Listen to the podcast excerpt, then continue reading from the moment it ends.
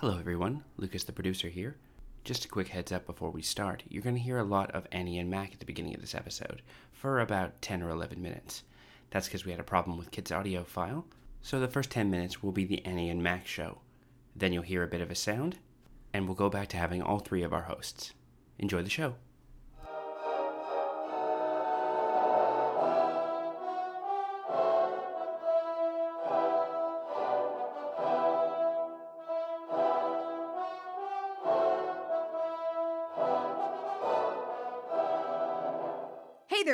I'm Annie. I'm Kit. And I'm Mac. And this is I Will Fight You, a podcast where we've been turning opinion into stone cold facts since 1986. Today's fact Mackenzie likes the movie she imagines when she watches The Raven, and you will too. Listen, we have to explain a couple of things here. I have to explain a lot of things here. You have to explain a whole movie. It is not The Crow. You will think it is The Crow, starring Brandon. It is not The Crow. It is The Raven. Because a crow is not a raven. A raven is when you look at a crow and say, Holy shit, why is that crow so big? Yeah. And The Raven has several other iterations, but we're specifically talking about the 2012 version starring Nicholas Cusack. No, It has like a 20% on Rotten Tomatoes and a 40% audience participation. it's not Nicolas Cage. It's not Nicolas Cage and John Cusack's like merge baby. It's not their fusion. Flesh merge baby. Oh god. It's John Cusack, but he looks exactly like Nicolas Cage in this one. The Raven is when you watch The Crow and you say, "Oh god, why is this movie so John Cusack?" I love this movie. The movie definitely starts out with like just white text on screen. On October 7, 1849, Edgar Allan Poe was found near dead on a park bench in Baltimore, Maryland. The last days of his life remain a mystery. Until today. Did you two know about The Raven before me? Mackenzie, I was there when you first watched The Raven. yes, you were. Actually, no, I was there the second time you watched The Raven. Because, yeah, you and John were like off in Florida getting the wedding ready. Yeah, we were doing wedding shit down at Disney World. Yeah. The thing to know, if you guys have ever read Hyperbole and a Half, especially her issue about depression and like the corn kernel suddenly setting everything off again. I was in a state of depression. Someone suggested you should watch The Raven. I don't know why they suggested this. And I watched it, and The Raven was the corn kernel in my life, where I was suddenly delighted again. We came home and Mackenzie was like, this was at the point when we were all living together. Mackenzie was manic with joy. she described us a movie beat by beat. We sat there listening to her and we're like, we have to see this movie. And then we watched the movie and it was not the movie Mackenzie had described. It was very similar but different, as though it was in a mirror universe. Mackenzie's movie was better My movie is better. and we're about to find out. So, so what we're going to do here is Mackenzie has such a vastly different version of this movie. We're just going to try to tell you what actually happens in the John Cusack 2012 film The Raven, and Mackenzie's going to tell us what the better version is. I'm going to emphasize certain parts of the film that actually happen in the fucking movie. Because it would lend to my variation of the movie, which is better. It is part of her vision. This is the director's cut. I believe you refer to it affectionately as the Melville cut. We'll find out why. Because I'm going to tell you now, because it's going to help for our discussion of this, that in the actual movie, the killer is this guy named Ivan who barely plays into the film. He's just a character people basically refer to sometimes. They're like, oh, Ivan's here. He's the typesetter for the local paper. He ends up being the killer. It sucks. It's boring. No one cares about Ivan. Wow, spoilers. Spoiler alert. That's what happens. In my version, the killer is Poe's somewhat contemporary, Herman Melville. Yes, Herman Melville, the whale guy. You may say to me, Mac, This is not my beautiful home. in a manner of speaking, yes, they were contemporaries, but Melville didn't even write Moby Dick until after Poe died, and Moby Dick was his first really big work. In fact, the years of Poe's death were when Melville was whaling, and so he was often out to sea. But I say to you, I don't give a shit. the very idea of this being the ending to this movie has given me so much delightful, giddy pleasure that this movie, this terrible movie, has skyrocketed and become my number two of all time. This cannot be taken from me. Anachronism will not take this from me. You can't take this from me. Nobody can take this from me. Melville's the killer. Can you tell that Mackenzie has been begging to do this episode for years? Are you sure? Are you sure? Are you sure she rehearsed that? And this isn't just what she has been saying to everyone who will listen for years. I've researched this.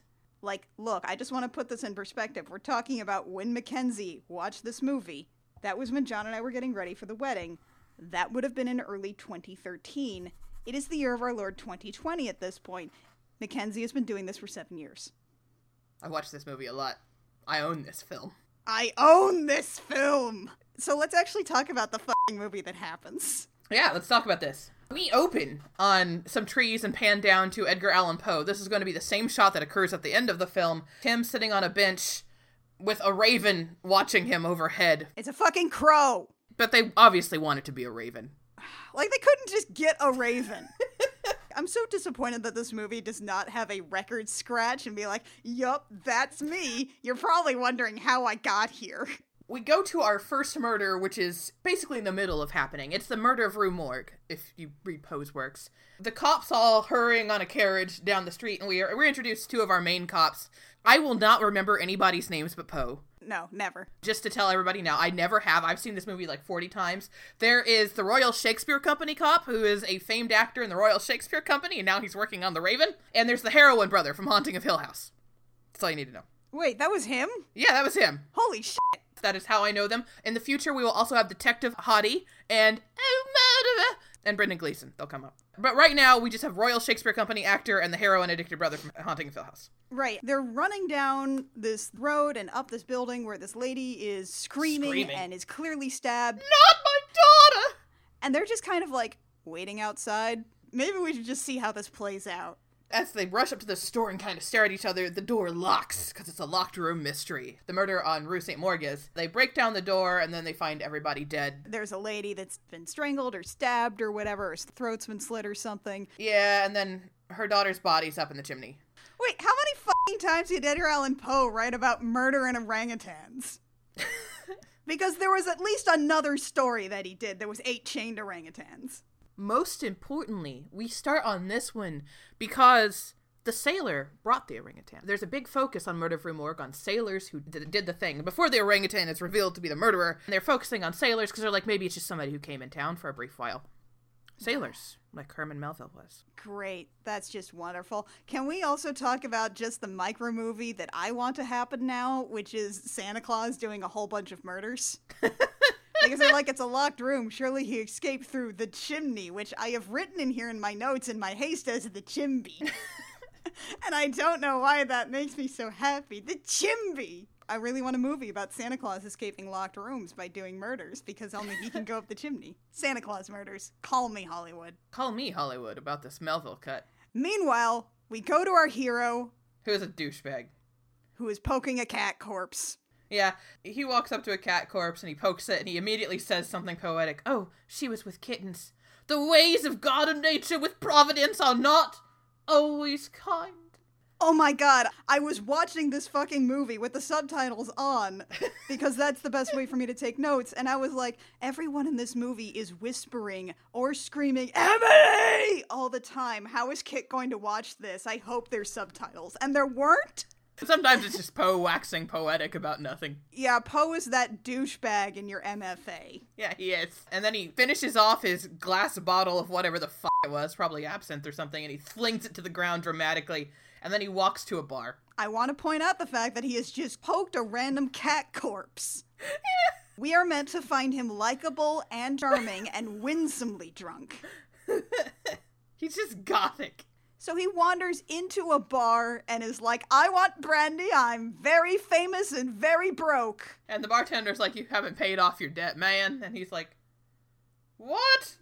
But we're friends. Can we just talk about one thing I really love? This is exactly the kind of movie where I am shocked that everyone isn't just speaking in a British accent for no reason. Yeah. Because it's old times. So naturally, most filmmakers are going to assume that everyone should be speaking in a British accent because it's olden times. Like, one or two of them are speaking in a transatlantic accent because they're fancy like that, but everyone else is just doing whatever the fuck English dialect they've got going on. Brendan Gleeson is British. This is just a whole bunch of English actors pretending to have American accents, and they're not doing it good like, say, Hugh Laurie does. They're doing it kind of wrong like Tom Holland does when he sadly says, Mr. Stark. Poe has no money at all, And he's like, but I will also buy a drink somehow if anyone can name the poem that I'm about to recite. Yeah. Who knows the poem from the movie title? this poem, by the way, does not come up in any way, shape, or form otherwise, No. even though it's called The Raven. Quoth the raven, piss off. And he just keeps screaming it. And that would be much more in line with ravens, honestly. It would be. It's like a ruder version of that whole Simpsons Treehouse of Horror special where they did, quote, The Raven, eat my shorts. Oh god.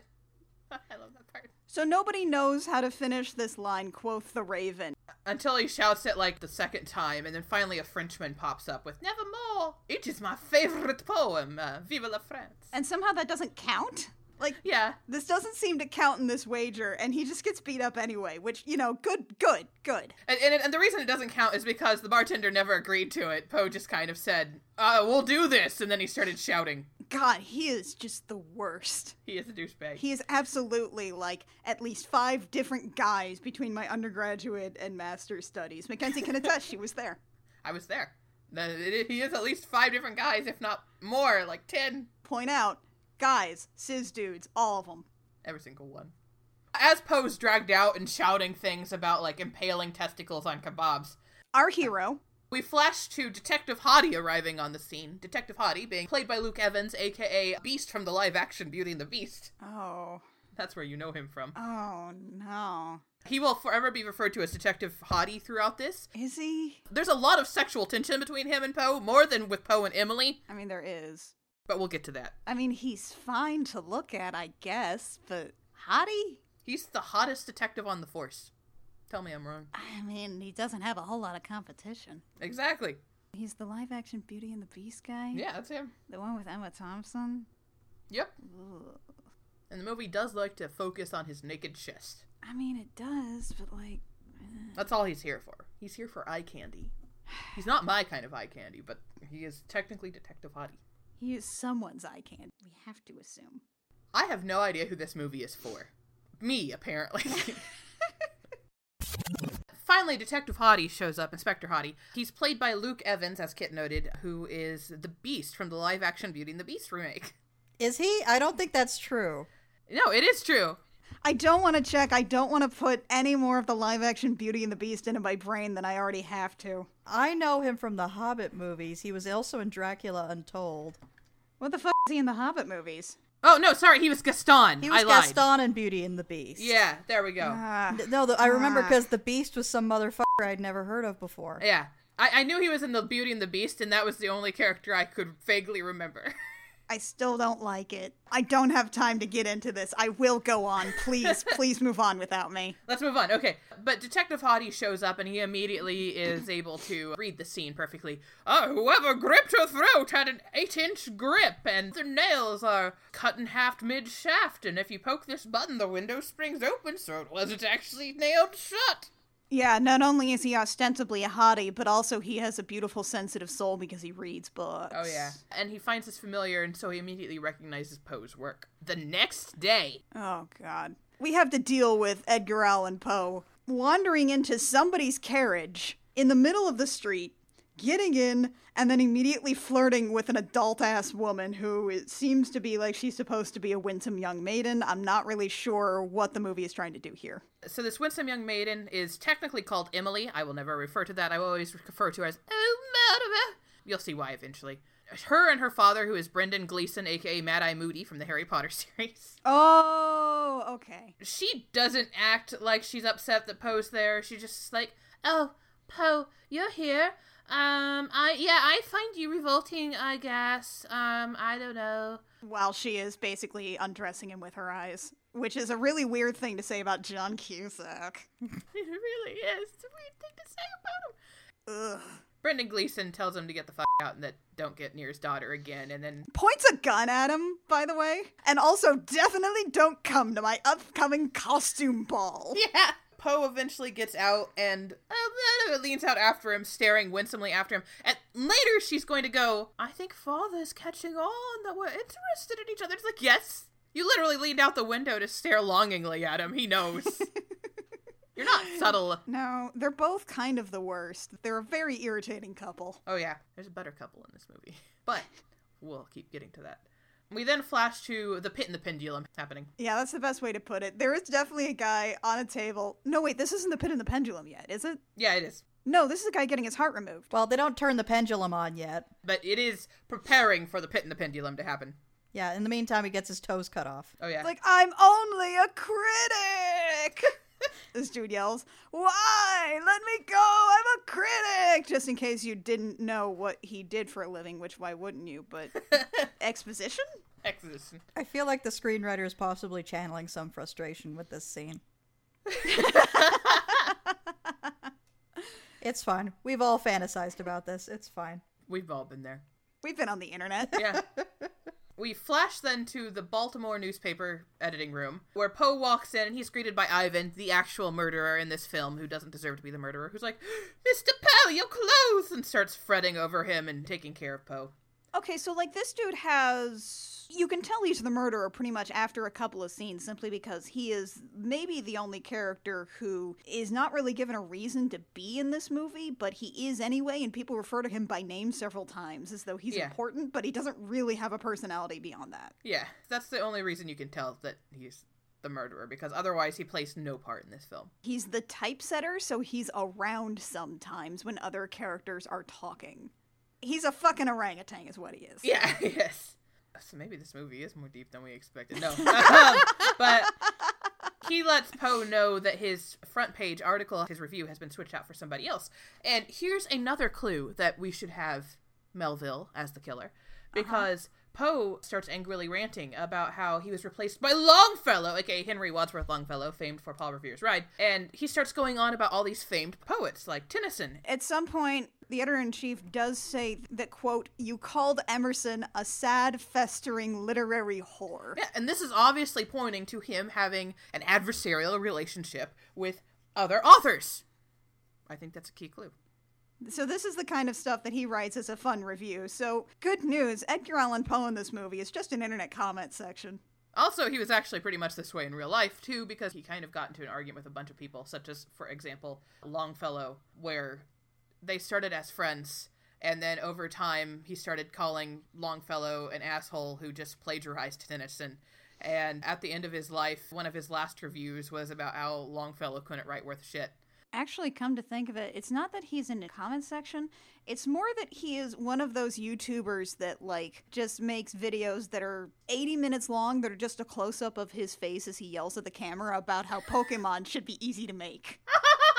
Yeah. Yeah. before there was drama YouTube, there was this. The editor in chief is like, but your review sucks. Write me a story. Write something that people actually want to read with like violence and murder in it. People love blood and death. And he looks directly at the camera. and this R rated film.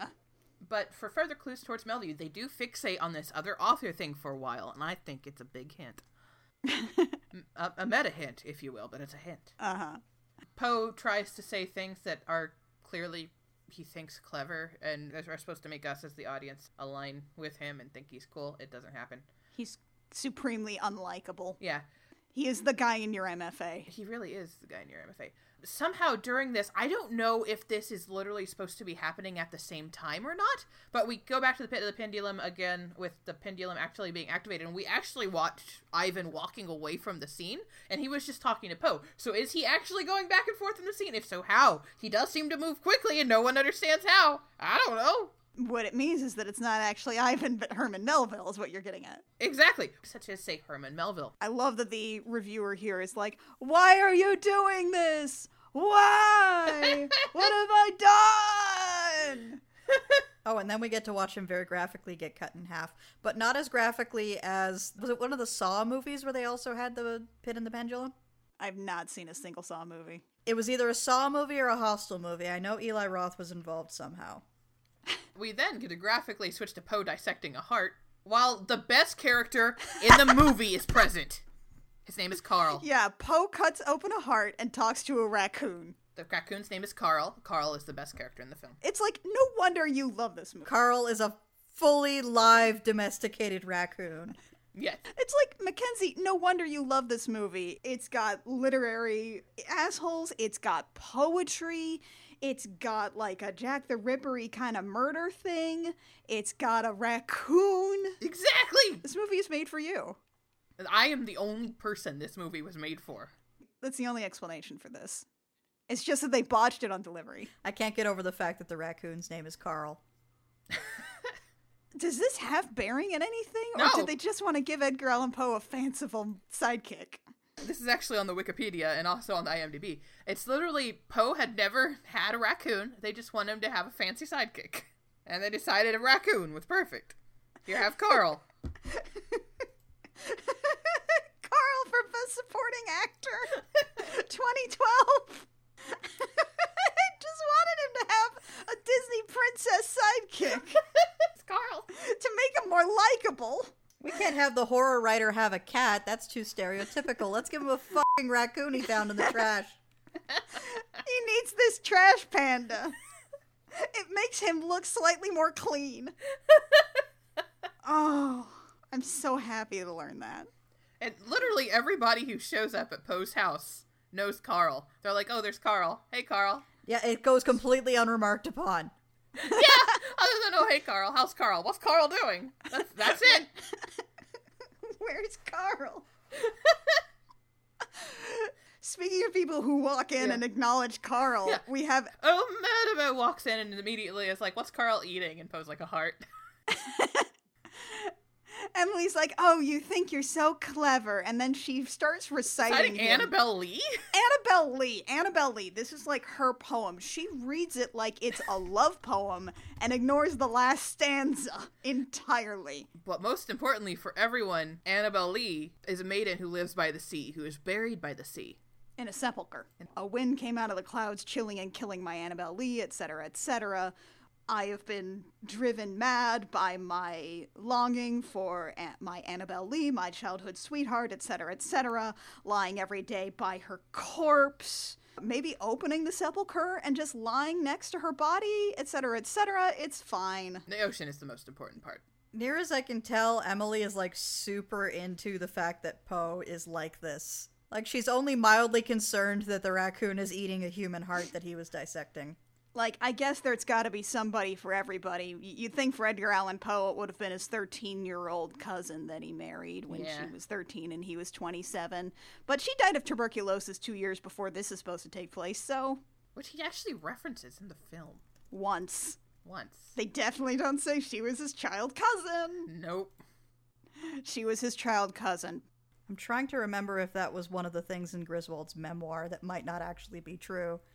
No, it's it's actually one of the real things. Okay. Griswold's memoir was mostly fixated on how Poe was a drunkard who wandered around and drank all the time and had wild mood swings. Oh, so this movie. Yeah, exactly. Everything about this movie, other than that, is Griswold's memoir, which is basically a lie. But he definitely married his child cousin who died of tuberculosis two years before this movie is supposed to take place. So keep that in your pocket. Yeah. Anyway, Emily is like super turned on by him for no goddamn reason. And she talks in a high, wispy voice. I think it's the most romantic thing I've ever heard. I think Father has begun to suspect us.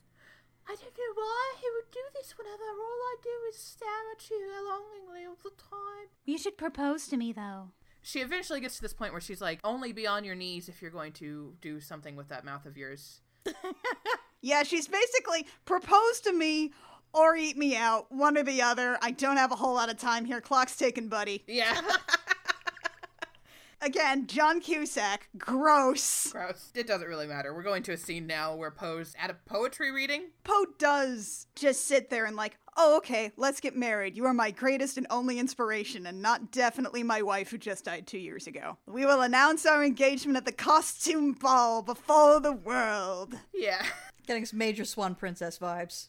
A vow of everlasting love until you die of tuberculosis. We flash to a poetry reading where Poe's reciting The Raven again, for reasons unknown. It's like a salon or something. A lady who shows up as a background character a few times is there reading her poem called The Butterfly and the Bee, and then Ivan burst in, uh, showing himself again, and Poe turns and goes, Ivan! Just so we know his name, because he's definitely the murderer. Ivan bursts in and is like, We have guests! And then the cops show up, led by Detective Hottie. And can we just. Mrs. Bradley's poem was very nice. She did a good job, She did a good job. Thank you, Mrs. Bradley. and Poe is an asshole. Yeah. he got fixated on the bee getting referred to as a honey making thing, which like he goes into like deep gothic melancholy analysis of how it's a symptom of industrialization that everything is reduced to their function and therefore the phrase honey making thing is beautifully horrifying, which is the exact bullshit I'd pull in a poetry reading. Ah, you. I get bored easily. Detective Hottie arrests Poe. Sort of. Not really. It just brings him in for questioning. Yeah. And one of his questions is why would hair be attracted to a magnet? So this is going to go great.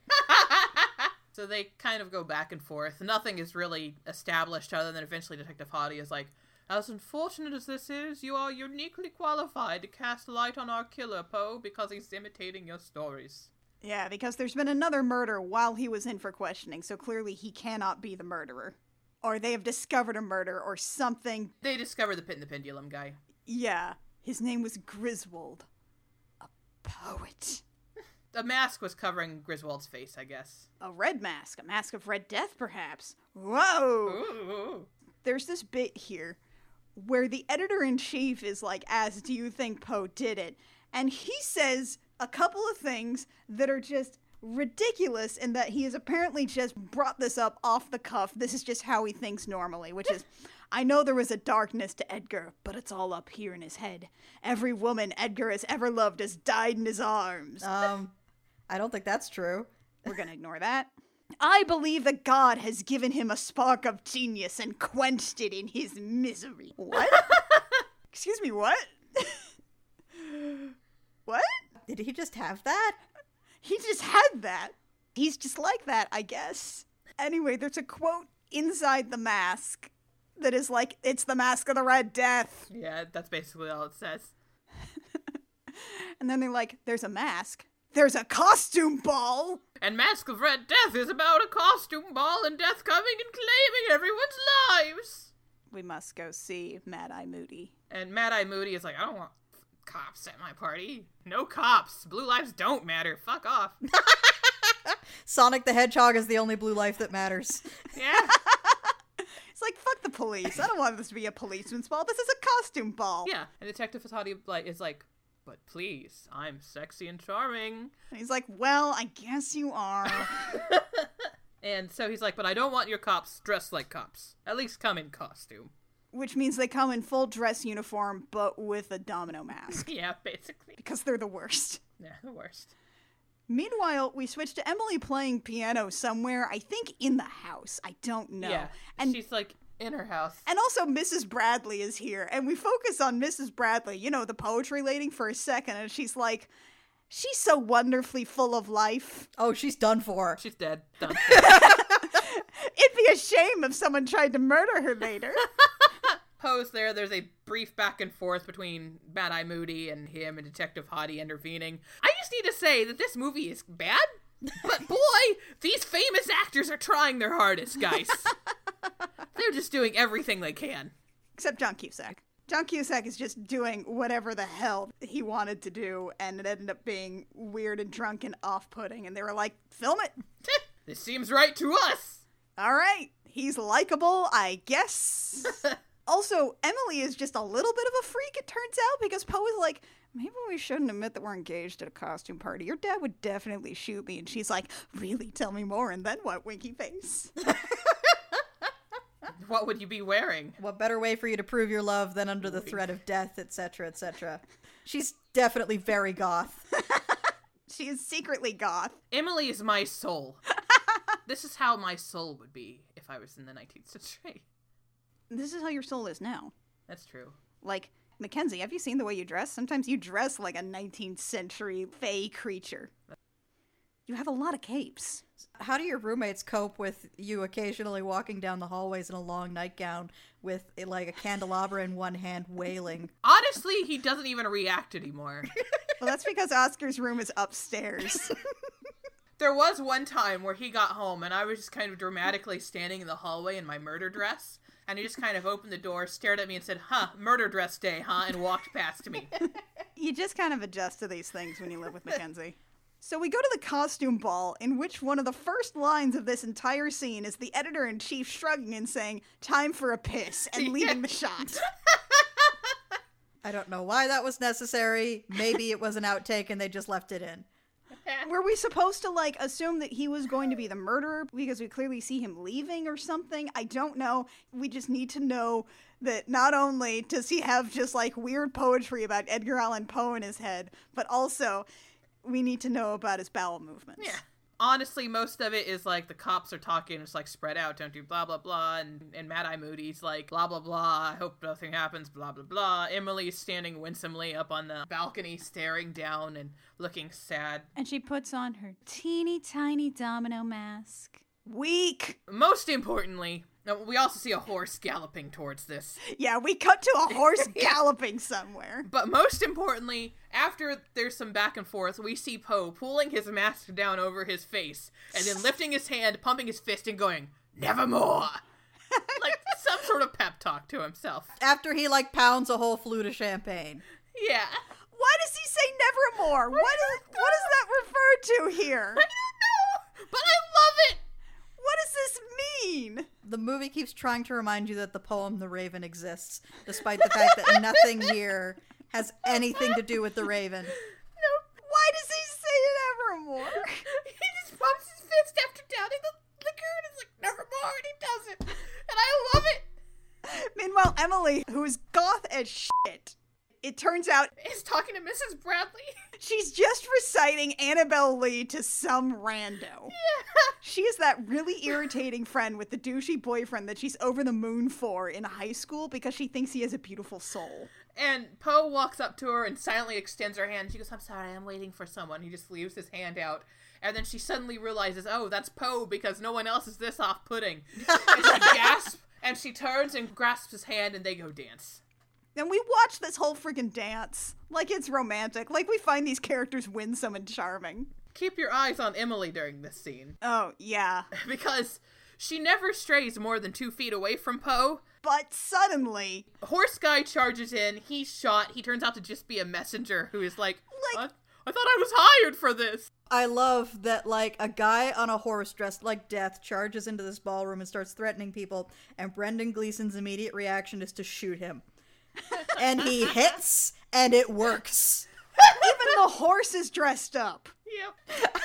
He doesn't even hesitate. He just he's just from the hip out comes the pistol bang. He does not waste any fucking time. He's not here for this bullshit. Poe is holding on to Emily. They are literally holding on to each other. But then suddenly, as the guy is like, "But I was hired for this," and Brendan Gleeson pulls out a note, he goes, "He has Emily!" And suddenly, Emily's gone. Yeah, I had to like go back and re-watch this. There is a whole thing while the horse breaks up where you sort of see some guy grab Emily and yoink her away, and you hear Poe going like Emily, which he's going to do for the rest of the movie Yeah. every five seconds. It's the only thing you're going to be able to hear him say because the rest of it is muttered. then Emily is just gone. Just in case you wondered, because I haven't addressed this yet, there was no Emily in Poe's life. Oh, absolutely not. No. In fact, like, no, he did not remarry or anything. He had some like vague affairs, like with another lady poet. But none of them were with anyone named Emily. No. So we just wholesale made up a winsome young maiden who's secretly a freak. Emily is gone. My daughter, he has her. And then it turns out there's a letter written to the newspaper that's like, Edgar Allan Poe, I challenge you to my riddles. Oh god. This, by the way, this is the end of Act One. You would think that Emily would get kidnapped, like, I don't know, at very least the midpoint, maybe in the Act Two twist or something. But no, this is supposed to be the thing that sets off the whole rest of the movie in motion is Emily getting kidnapped, which is just great. That's our female character, folks. She spends like a full three quarters of the movie underground in a box. Speaking of which, we do snap to her underground in a box, and we get the shot of her we're basically getting for the rest of the movie, which is her head, her neck, and her heaving bosom. Yep. And also her working a piece of whalebone out of her corset so she can start trying to saw her way out of this Yeah. fucking casket. Partway through, you're like, why isn't this movie about Emily? She actually seems kind of rad here, but no. There's a scene later on where she full on punches her way out of this casket, and I'm like, hell yeah! Yeah. It's so good! Why isn't this the main character of the movie? She fucking punches her way out of casket. Holy shit! Emily never really shouts or anything. She does like do a hey like one shout or two, but most of the time, whenever she's in the coffin, she mostly talks in her airy, high pitched voice, going. shut it, Emily, or I'll shut it for you. She's like, Okay. Okay, I'm sorry. Why dost thou want to murder me? I don't understand murderer. this is the part. Murderer, why dost thou want to murder me? That's Emily. This is the part that I felt the most betrayed about when I actually watched this movie because you described this woman going like, Murderer. Murderer, why dost thou murder me? and that line was nowhere in this movie, and I was so upset. because it is so good. And John and I say it to each other all the fucking time. Murderer. Why dost thou murder me, murderer? So that explains some of the weird conversations when I was over there. My next note here just says, let's all go to the cadaver, and my head is trying to put that into let's all go to the movies. we snap to basically an autopsy that a guy's doing with a bunch of students, and he's like, "Oh, this guy died of tuberculosis," but then there's suddenly a loud clap from within the coffin. right, because they've still got the box here. Yeah. And he pauses and stares down, and they unlock it and open it, and a raven flies out, revealing that this isn't a guy who died of tuberculosis. It's a lady. It's not a raven, it's a crow. It's too small. Yeah, that one. The raven would not have fit in that alongside the lady. But they want it to be a raven. Eventually, we come in an inspector, and it's like, oh, she was strangled from behind. She must be a sex worker. This must be the mystery of Marie Roget. She was a girl who worked near the quay, Oh which my is by the water. It's key. She drowned. And also, notably, actually, in the coffin is a bowline knot, which is often referred to as a sailor's knot. Important. It's important about sailing, Mackenzie. Yeah, it's important about sailing. Uh huh. Uh huh. Uh huh. Interesting. So the inspector's like, write it all down, make it a story for the murderer. Yeah. Poe's writing a story, and Detective Hottie just casually wanders in, and it's a scene full of sexual tension. Yeah, these two. These two should fucking make out, man. Yeah, it's very definitely like I am the only one who could truly understand you, sort of thing. It's interesting. It's interesting that you're like these guys should make out because I cannot tell them apart. Well, that's the thing. It's like I can barely tell these guys apart. One of them has facial hair, one of them doesn't. And like this whole thing about them making out and them having sexual chemistry would be way more compelling, or at least might be less compelling or something. Look, I just think the movie should have emphasized how much of a freak Emily actually is. I just want Detective Hottie and Poe to make out. I, just, I still have objections to the Detective Hottie moniker. I'm calling him Detective Hottie. I mean, relatively speaking, compared to literally every other person in this entire film, I guess he's marginally more attractive, but it's like you're comparing sacks of dough.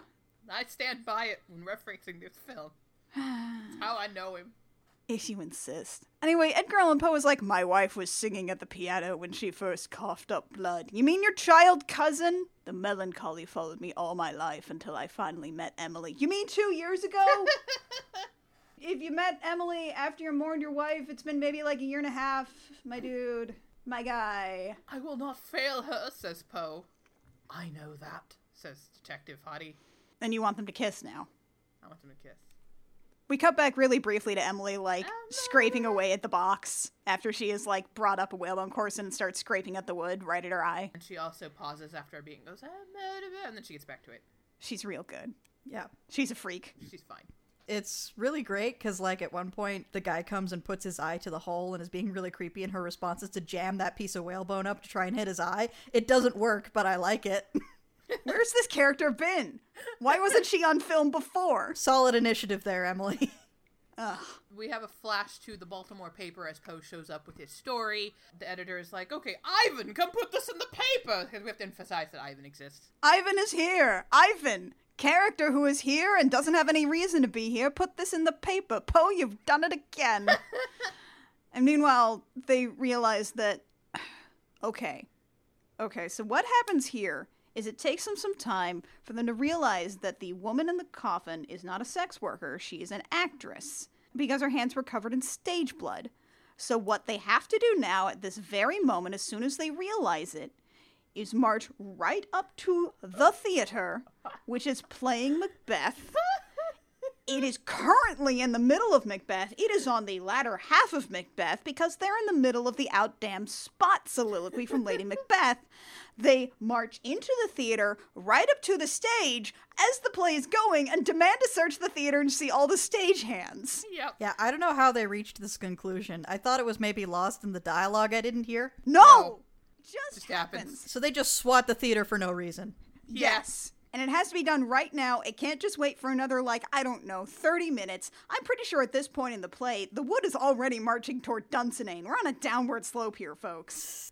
And the best part is that you have like multiple theater people referring to the play as Macbeth, which you don't do. Right? you do not do that. Nope. Like, the stage manager here is like, Wait, can you guys not do this later? We're, we're like, we're almost done here. We have a play going on right now. So a cop points a gun in his head and cocks the gun. And we just linger on the guy who is now shit himself and we look at him shitting himself. What? Also, it's good to know that Baltimore police have always been like this. Yeah. Nothing really happens at the playhouse. It's just the scene that happens. And here's the other weird thing. While they search all the stagehands who are like, dude, we have seven minutes till scene change. What are you doing? The play is going on again. they restarted the play. With no stage hands. What if they restart the play? They could have just stopped it while they searched the theater because it's not like they're trying to be quiet. Nope. We have a chase scene in the catwalks with Poe yelling, Who are you? Tell me your name! Most notably, as they're interviewing all, all the stagehands, they do learn that several of them are sailors. Again, I just want to point that out. Also, one of the stagehands is missing. Maurice. Maurice. You know, he's off he's off taking his invention to the to the science fair. Except he got waylaid at the Beast Castle. It's fine.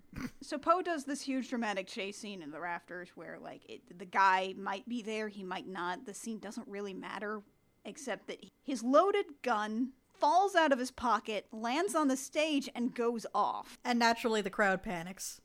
the play is still going on down there. I don't understand why he's running around screaming. Why is the play still happening? I don't understand. At some point, they wander around and they find a tongue. With a feather.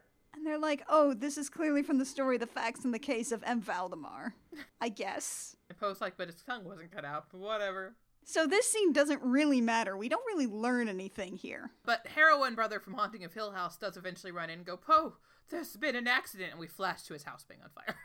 They don't even really tell us that this is his house that's on fire. We just see him outside a burning house, and later someone hands him a bag with a raccoon in it. So we're like, oh, this must be his house. Poe casually says another one of his lines A damnation on earth, hell's brimstone is food consumed from birth in solitude. And a firefighter is like, is this your raccoon? And he's like, Yes, I recognize his voice. he is so unlikable. He's so deeply unpleasant. Honestly, the best part of this scene is as Poe walks away in the fog, we can hear the raccoon making noise.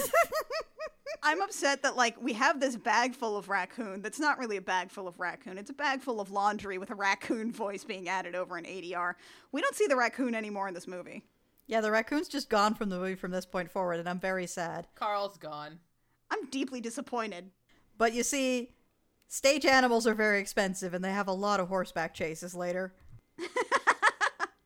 Right, they swapped out the raccoon for a couple of horses. That's the point where we come back to like Emily. She is scratched a hole through the coffin. The boot steps on the hole. We get a weird focus on Ivan's lips as he licks them loudly with for ASMR. Oh, it's bad. Oh, ugh, it's so gross. She's like, Why are you doing this? Please let me out. Why do you murder me? I can't. Yes, you can. Please, I'm so cold. Why are you doing it? Please don't let me die in here. And then she tries to stab him in the eye. It's very good. It's real good. And then we flash to Poe staying with Detective Hottie, where there's only one bed and they're roommates. Oh my god, they were roommates.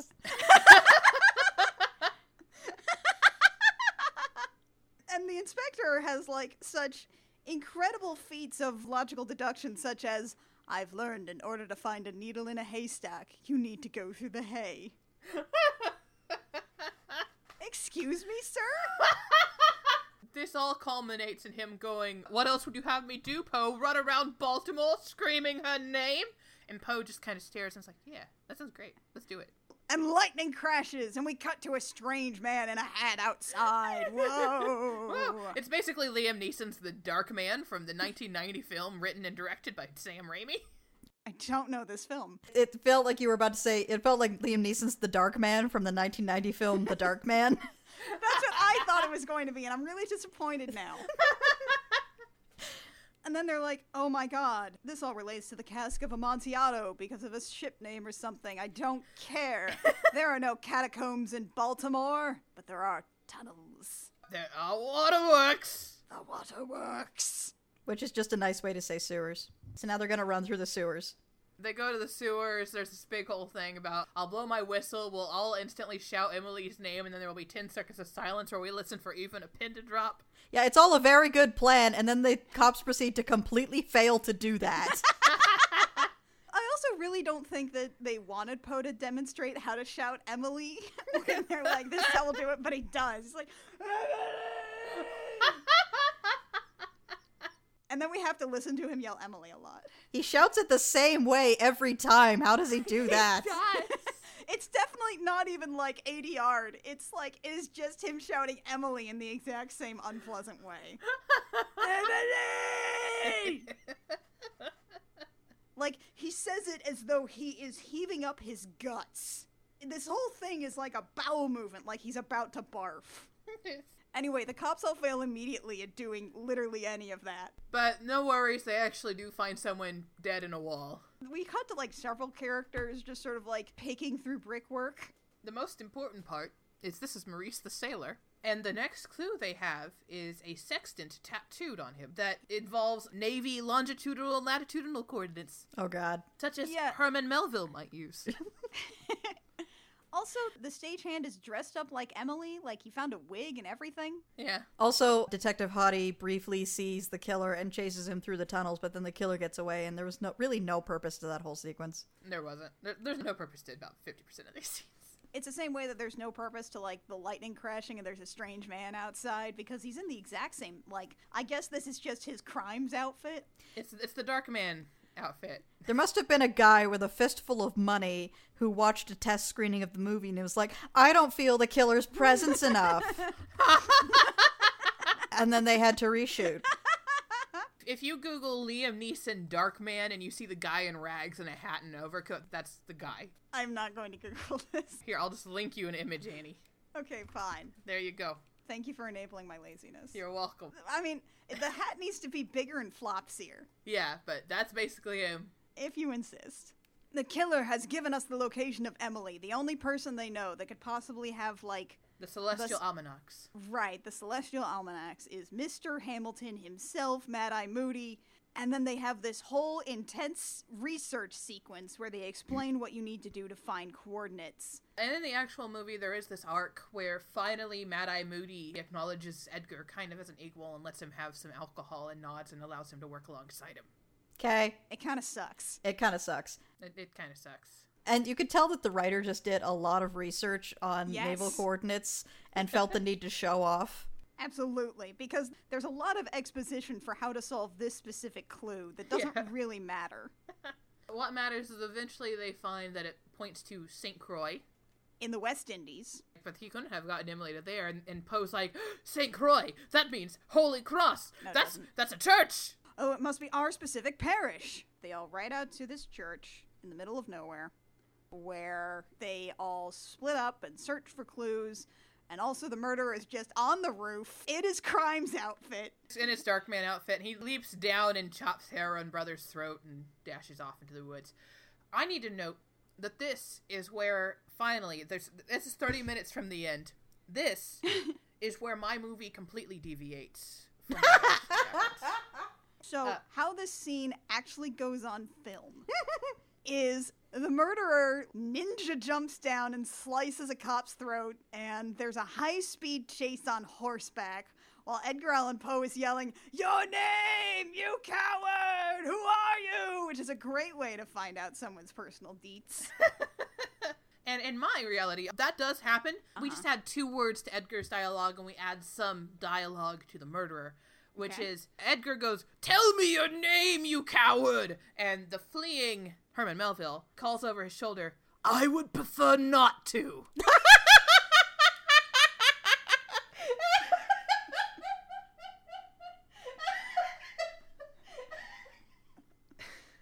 And then Edgar Allan Poe shouts, Who are you? And this is when we get the big reveal. He turns, Herman Melville does, and as he rips off his Darkman costume, he shouts, Call me Ishmael! Oh God. And what follows is Poe going, Herman Melville? Because no one recognizes Herman Melville on sight. and they have author fights for the rest of the thing until Poe dies. Okay. But I'll go into a little bit more detail. I do have some more details. Yeah, I do want to know what the fucking author fight is later. Of course. But we're going to briefly get away from my good version and go back to the actual film. Right. Kid, have you recovered? How you doing? Mackenzie, I don't see how this is the good version. The, the good version is my version. It's, it's just good. That's how you can tell. This Yeah. the version that Mackenzie has. That's how you can tell which one is good. what actually happens is the murderer gets away, and meanwhile, the inspector finds a freshly dug grave in the cemetery for Emily with, like, the date of her death. And nobody thinks to dig this up and check. Nope. Nobody wants to make sure that there's actually a body there. They're just going to take it on faith. Later, they refer to it as an open grave, but we never actually see that the grave is open. We just see the little wooden cross that has been put in there as a headstone. Hamilton and Poe apologize to each other and bond over the fact that Emily is definitely dead now, apparently. Uh huh. No one's gonna check. Meanwhile, the inspector has gotten shot, and he is like, ah, you have to get this bullet out of me. They're going to kill her today. And this is probably the part where Mackenzie starts talking about how hot he is because he's shirtless here because he's getting a bullet taken out. I don't necessarily like the guy. It's just they focus on how shirtless and beefy he is, and it's like, oh, well, clearly he is the hottie of this film. Beefy! He's got like fucking muscles. I don't know. He has some. It's not my type. I, I, I'm so. My type is sickly and looking near death. Yeah, your type is Cillian Murphy. Yeah. And his name's Killian. Thank you. Sorry, my bad. Your husbando is the scarecrow from Batman. He is. Poe sits down and he writes out the story of how Emily died or something. And he's taking a lot of liberties with what actually happened, which is weird because I thought that was what he wasn't supposed to do. He's basically saying that he gives his life for hers, is what he's writing. Yeah, he's like, I'm gonna drink poison, something, something. It's fine. Yeah. Meanwhile, this is the point in the movie where Emily has punched her way through the coffin. It's, this is like some Kill Bill shit. I know! You see her fist emerge from the ground, and it's like, fuck yeah. And then she gets recaptured immediately. Ah. Literally within like 10 seconds. She doesn't even make it out of the room. The murderer's just there and gives her some chloroform, and it's really just upsetting. Because again, she is covered in dirt, having punched her way out of a coffin through a hole that she has made by scraping at it with a whalebone from her corset. This is rad as hell. This is rad as hell, and she is a weird goth freak. Why isn't this movie about her? Why isn't this movie about her? Because we have to flash back to Poe getting home where his maid's like, hey, here's your paper, also this note. And he's like, why is the paper not wet? Oh, it must have been delivered after the rain, but the rain was at this time, blah, blah, blah, blah. Oh, And the maid doesn't care. it is someone at the newspaper. There's this entire back and forth with a maid that we'd never seen before. It's just basically the fox chicken grain puzzle, but with a note, the newspaper, and the rain. As they're trying to figure out in which order each of these events happened. Which eventually leads to the conclusion that, oh, the killer got the note before the paper went out. He works at the paper. And the worst part is that we have this whole reveal, and then we have to do the same thing with the inspector. So he also figures it out too, but in a different way. I'm not sure how he figured it out because the chain of events here is that he's shot. So the doctor has to get a magnet to find where the bullet is, despite the fact that lead is not ferromagnetic. And then later, as Luke Evans, Detective Hottie, is trying to, I don't know, leave, I guess, he knocks over a bottle of ink and he sees that the ink is attracted to the magnet.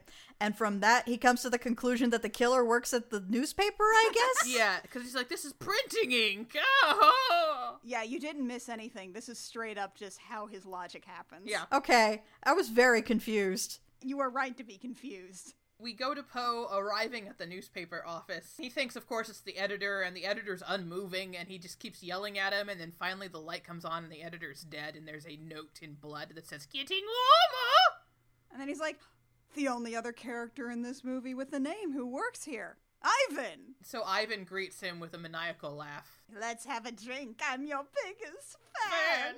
It could be no one, Mr. Poe, other than your humble typesetter and biggest fan! Where is Emily? You don't want to hear my villainous monologue? Where is she? I always had a fancy for poisons. It's how I done my dad. I'm a murderer. yeah, he has a whole shtick here, and it's real bad. In whose world do we exist now, Edgar? Mine or yours? I gotta say, that would honestly be a really great line for Herman Melville to say. Oh, God. Just because imagine it would be, is it mine or yours, Edgar? Edgar, yours is the world of horror and darkness. Mine is the world of discovery and daily mundanity, covering ten chapters of whaling. be deep, man. It would be so totally deep because Melville wins, of course, by killing Poe, which means that technically the mundanity and all the whaling details win, but really, murder. but really, murder. So Poe wins too. See, so you're saying this movie is actually a, the fall of the American Gothic movement and the dark romantics in favor of the more realist trends. Exactly, yes. But only if my Melville cut makes it.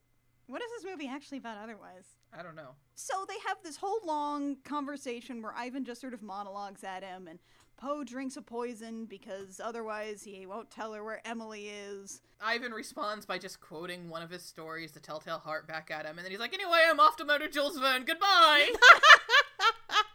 Oh, Oh, she must be under the floorboards. And while he has been like barely able to keep his feet, he then like gets better for the rest of this scene. Long enough to save Emily. It comes in waves. And also, I'm very confused because, like, Poe has to tear up the fucking floor twice to get at Emily, but for some reason, Reynolds, Ivan, the typesetter, has just been able to come and go as he pleases. Has he just been reboarding the floor every time he goes down into that creepy murder basement? Yeah. It's entirely possible. He finds a trapdoor, he wanders down, he discovers where Emily's coffin is buried because he reburied Emily, which sucks. Pulls her out of the coffin as though that whole scene where she punched her way out never happened. And he's like, I love you. And she's like, ah, You saved me. You saved me. You said you would marry me. You're married. And Poe's like, This life next. You said you would marry me. Edgar, we're going home. You did mean it. And so this man who is near death, poisoned, body is shutting down, carries her upstairs, and then as soon as they put her in a gurney, Just kind of wanders off. just sort of wanders off and they're like, Poe is missing. No, he just like wandered down the street or something. He cannot move that fast. You could find him if you went looking. He's in like a nearby park, I guess. Yeah, he sits on a bench. An old guy walks up and is like, Are you Edgar Allan Poe? You don't look well. Tell Fields his last name is Reynolds. Because this all has to revolve around the fact that Edgar Allan Poe was heard ranting about someone named Reynolds before he died. Supposedly. Though also, there's actually another variant. The doctor who claims that he was talking about Reynolds wasn't mm-hmm. exactly trustworthy, but he changed it a few times to what he'd actually said. He, he also claimed that it was something with an H, like herring. H. Herman. Oh, God. oh, God. Stick with me. Anyway, it's all very weird because this character has exclusively been referred to as Ivan throughout the movie. And the fact that the clue that a dying man would need to pass along is his last name is Reynolds. It's not what it seems, it's not what it seems all over again. the Wizards of Bats! The Wizards of Bats!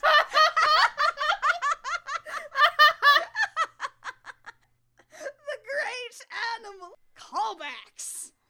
And then he dies, and we see Detective Hottie like staring at him sadly, and he's like, "He said something," and and the doctor's like, "He was saying that your name is Reynolds. Isn't that funny? Ha ha." And Detective Hottie's like, oh, I see. And then we cut to Paris.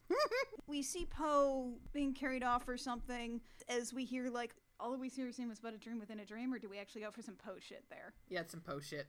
Okay. What is the Poe shit? I don't remember. Uh, it's all that we see or seem is but a dream within a dream. I stand. It's, it's a long poem. Well, it's, it's only like two verses, but you know it's long enough. Yeah. And then it's at the end. He basically says, "All we see is dream within a dream."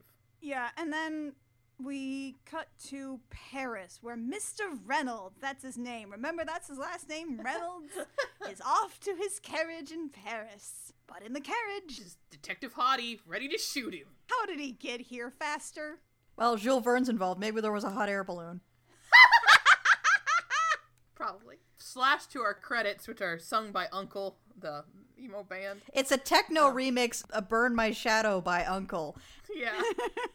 and also, we learned that one of the writers was named like Emily Shakespeare or something. Jesus Christ. And also that, like, this is 2012, so, like, everyone was like, oh, the Marvel movies have cool artistic end credit sequences. Every single movie should have a cool artistic end credit sequence. So this one involves, like, a bunch of shattered glass in the shape of a raven, despite the fact that there were no ravens and no shattered glass throughout this entire movie.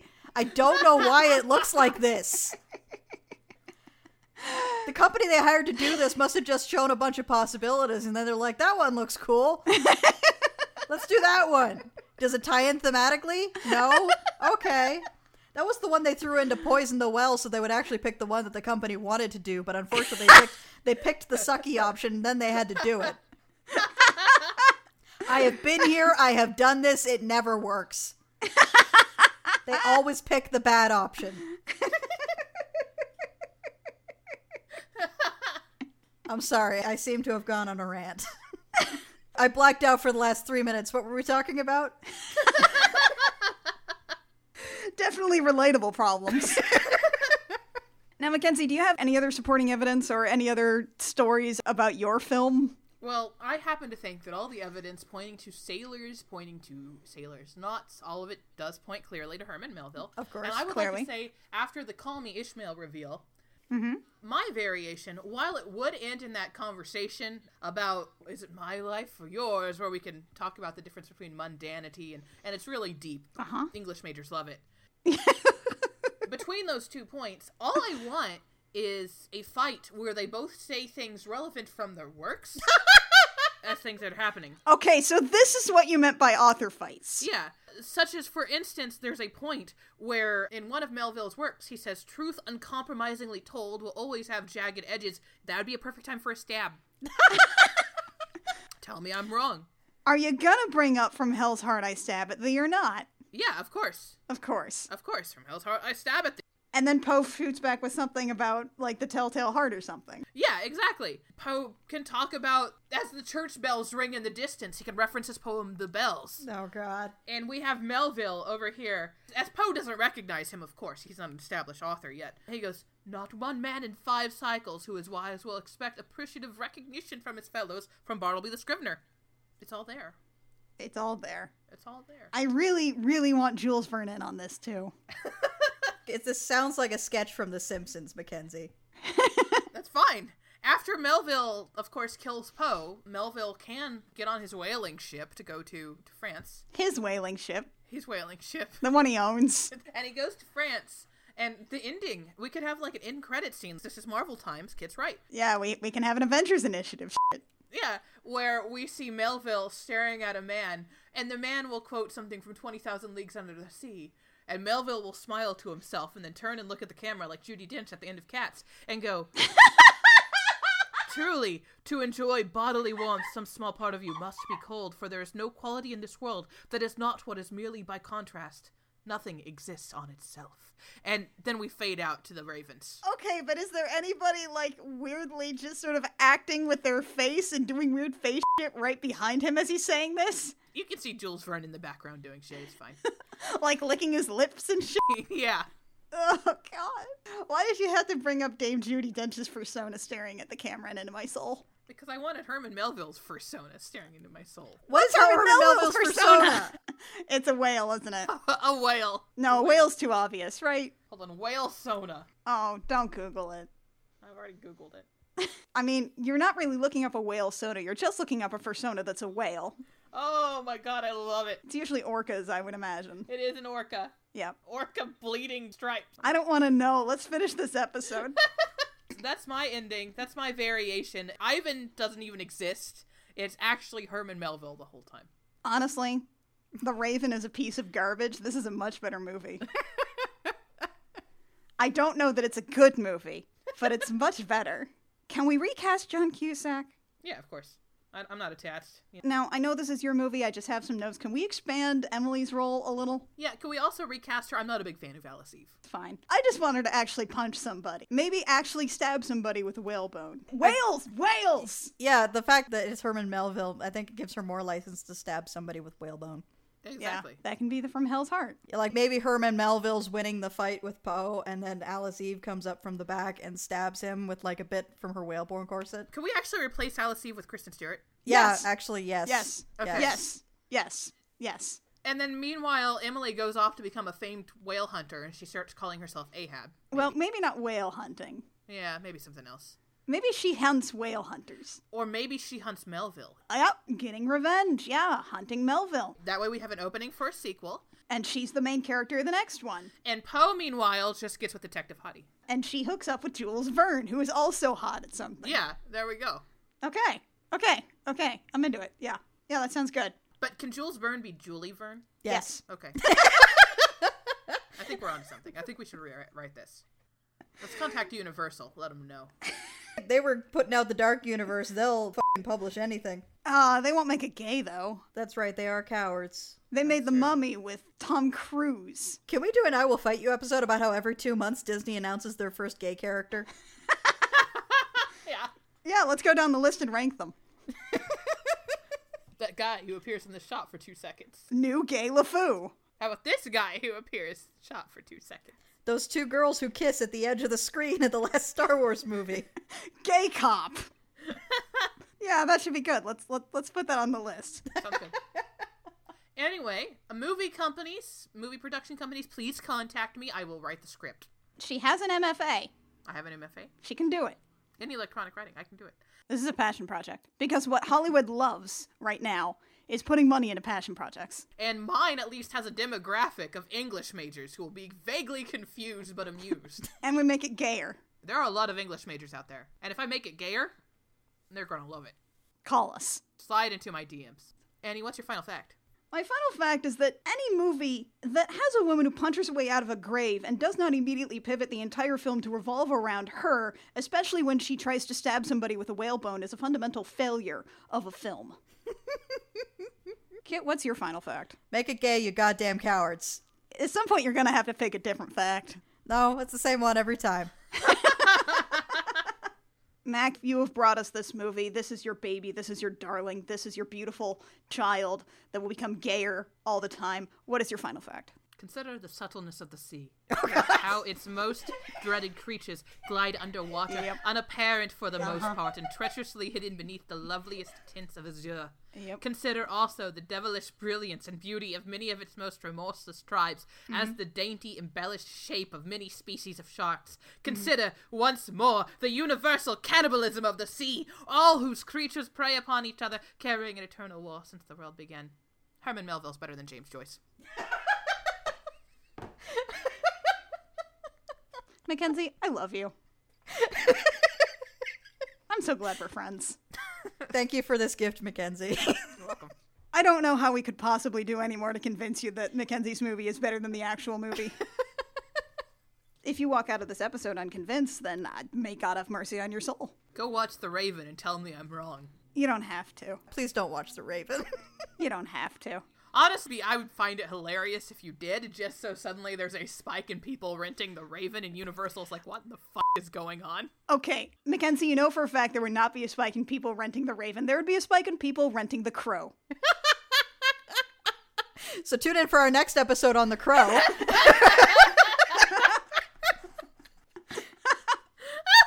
Join us next time when we bring you the absolutely incontrovertible fact that Neo from The Matrix is a lesbian. That's right, we're actually going to finally get back to our, what is no, coming up to sort of beat of our lost episode about The Matrix with Ali Stock. She's been very patient. Shit happened, you guys.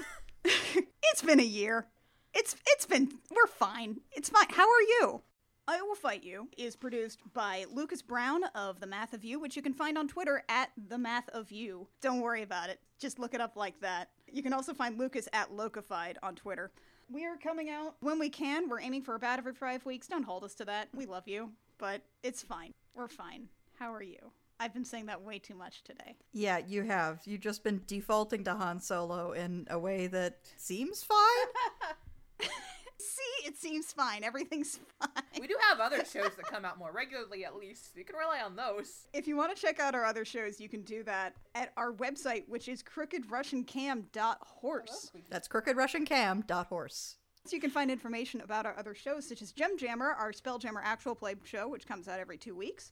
And you can also find information about our other show, Date Me Damn It, our otome game video series, which is real good and comes out every two weeks as well. So once a week on Fridays or so, you're usually getting something from us. We're sorry about that, that you have to deal with all of our content. I think it's good. Hashtag content. I don't know. Everyone else here seems to disagree with me, but I think it's fine. I think it's fine. Hopefully, by the time this comes out, we'll have wrapped up our six month Halloween special on Gem Jammer. I think I need to come up with one more holiday for April. April Fool's Day. No, April Fool's Day is too easy. And plus, it might pay me to think we're actually doing an April Fool. I'm thinking Arbor Day. I like Arbor Day. Arbor Day. Join us next time when we'll bring you another absolutely inarguable fact, because that's what we do here. Until next time, I'm Annie, I'm Kit. And I'm Mac. and we have fought you. Wait, also give us money. Either at patreon.com the, slash the Jim Jam or ko-fi.com slash I can't remember what our Ko-fi is. Crooked Russian There we go. We're on Twitter at CRC Podcasts. I know what I'm doing here, I promise you. Bye. Bye. We fought you. Bye, you. Punch, pow. Where's my mouse?